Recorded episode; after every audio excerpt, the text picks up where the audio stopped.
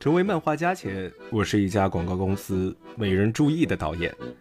那时并不顺利，真说辞职呀，又不知道能做些什么，开店之类的干不来，英语不会，也没有考过驾照。乐趣呢，就是画漫画，我只要一有空就画个不停。画着画着，心想，也许可以辞职做一名职业漫画家吧。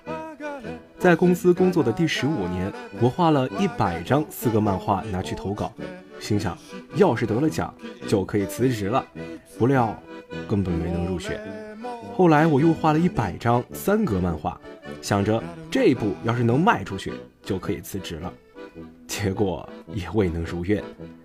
灰心丧气的几年中，我依旧没有丢开画笔，一部三十二页的漫画反反复复画了三年。直到有一天，我在小酒馆接到电话：“安倍先生，恭喜您获得了新人漫画大奖。”哦，这样就能辞职了。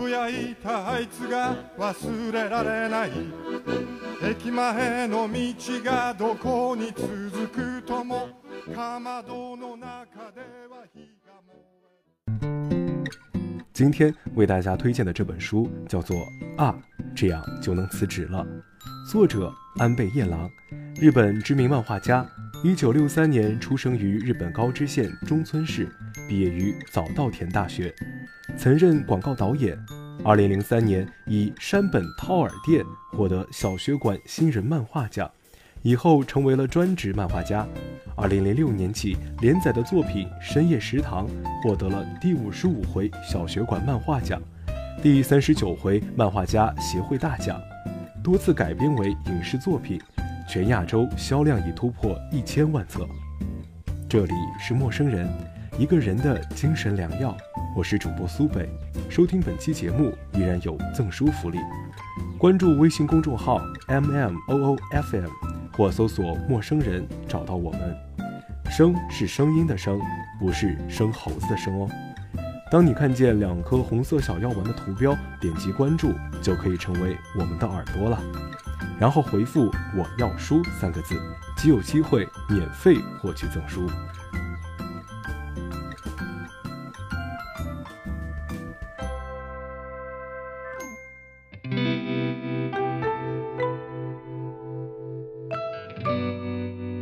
一上班就想辞职，也许长辈朋友会劝你，工作嘛，不能由着自己的性子来，谁都需要混口饭吃。但你有没有想过，为什么上班会让你如此痛苦？是不是因为你没有找到一份真正喜欢的工作呢？世上的工作五花八门，但往简单了说，只有赚钱、不赚钱，适合、不适合，喜欢、不喜欢之分。难的是赚钱的工作不见得适合你，适合你的工作你又不见得喜欢。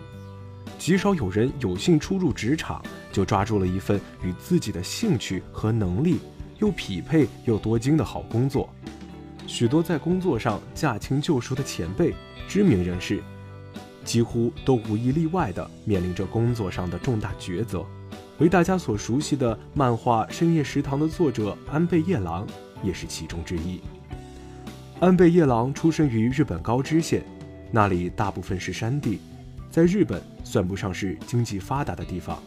他的家乡所在的小镇位于四万石川的下游，也就是深夜食堂里经常提到的这条河，还有那河里的特产啊。可以说这里是依山傍海，还有清清的河水以及食材的丰饶。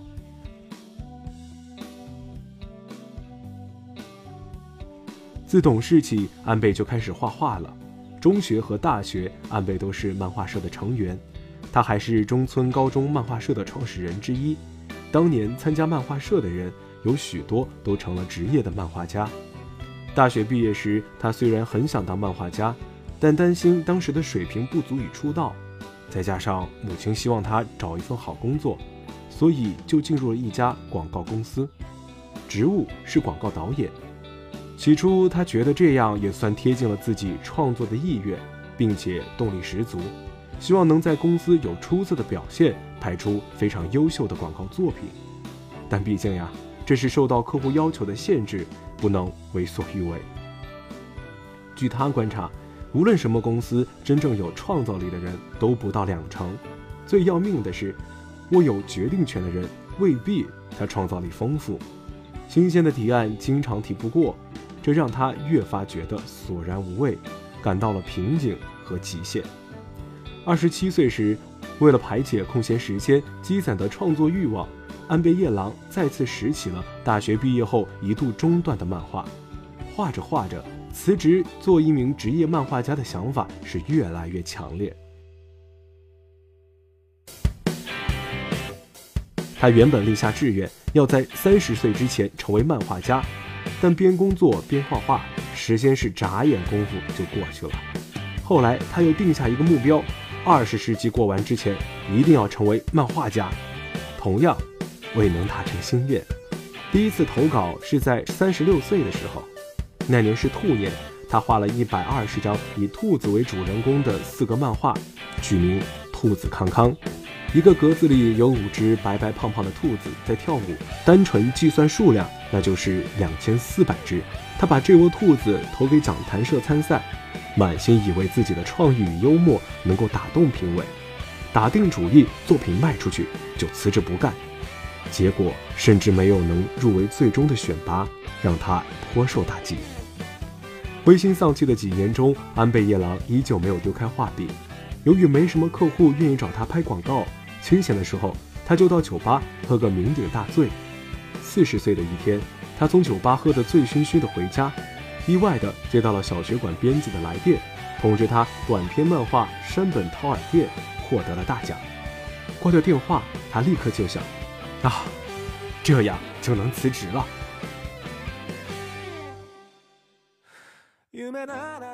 安倍夜郎说，辞职前的工作会为辞职后的事业奠下基础。之前的从业经历对画漫画最有帮助的部分是分镜制作，广告也要有分镜表现每个画面的片中时间，说明片子的情况。一支广告通常要在极端的时间内浓缩很多东西，这也锻炼了他讲故事的功力。如此，深夜食堂才能做到每一个小故事只有短短十页，情节却完整凝练，让人印象深刻。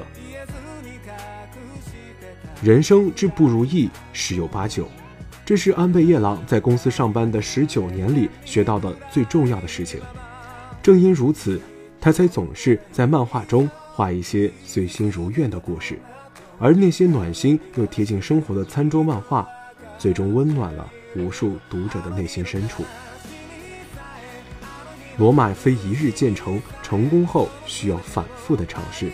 安倍夜郎四十岁的获奖作品。山本掏耳店画的是挖耳朵的故事，有心的朋友也许会想到中国四川街头提供的挖耳朵服务，而安倍画这部作品时，日本还没有出现这种，日本还没有出现提供这种服务的小店。如今与漫画同名的山本掏耳店生意是异常火爆，已在日本开了十几家分店。擅长感官描写的安倍，将挖耳朵解读成一种抚慰失意人生的关怀，配上他丰富的想象力，让读者爱上了挖耳屎的感觉。这部三十二页的漫画修改最多的地方改了五次，从开始画到最后，画风日臻熟练，以致第一页和最后一页的画，于是只好从第一页重画，如此反复，竟花了三年之久。可见罗马非一日建成，想要实现梦想，只有把自己做到最好，好到当时不能更好的程度。山本套尔店二零零三年秋天获奖，安倍夜郎便爽快地辞掉了工作，以为马上就能接到连载的邀稿，成为有持续收入的职业漫画家。可直到二零零四年三月，他的作品才第一次登出来，而且是以替补队员的形式。也就是其他漫画家的作品开天窗时，才被杂志社拿来临时充版面，没有稳定连载的状况一直持续到了二零零六年的深夜食堂。深夜食堂的一炮走红，这中间的两三年，安倍一直待在家里构想新的故事，靠之前获奖的奖金和工作时的积蓄度日。据说连他当时的责任编辑都看不下去了。按照市场需求建议他画美食或医疗题材的作品，而他对后者不感兴趣，最后也就有了深夜食堂的计划。当惯了领月薪的上班族，忽然有两三年几乎没有像样的工作收入，这对每个自由职业者来说都是巨大的压力。安倍夜郎却说自己没有感到多少的不安，这与他工作近二十年有坚实的积蓄不无关系。但能够顶住压力，持续自律作息，淡定的画作，还保持心态不崩，也要有一颗强大的内心。人生要顺其自然。这是还在广告公司的时候，安倍夜郎写的一条广告方案。广告没有通过，但因为对了自己的胃口，他还是以此为题写了七段歌词。这首歌最终作为插曲，在电视剧《深夜食堂》中播放。其中一段歌词是“顺其自然，顺其自然哟，船到桥头自然直，不是挺好吗？”人生的确应该顺其自然。做自己真正喜欢的事情，不别扭，不委屈自己，即便遇到了困难，也不会感到绝望晦暗。但想做上真正喜欢的事情，也许要做好付出漫长坚持的准备。不过，我们大可不必过分担忧，因为用心做过的事情，总会在生命中留下痕迹。也许现在的工作让你整天叫苦不迭。说不定哪天你能从中掌握的新技能，成为你成功的垫脚石。安倍夜郎建议那些和当年自己一样胸怀大志却默默无闻的小职员们，不要用副业的心态来看待现有的那份工作，要记得认真靠它谋生，同时不要忘记自己的梦想。就算你真的一上班就想辞职，也没什么问题，只是一定要好好辞职。因为辞职从来不是对当下的逃避，而是对未来的抉择。好了，今天的节目就到这里了，我是主播苏北，今天为你推荐啊，这样就能辞职了这本书。记得收听本期节目，依然有赠书福利哦。关注微信公众号 M M O O F M 或搜索“陌生人”找到我们。声是声音的声，不是生猴子的生哦。当你看见两颗红色小药丸的图标，点击关注就可以成为我们的耳朵了。然后回复“我要书”三个字，即有机会免费获取赠书。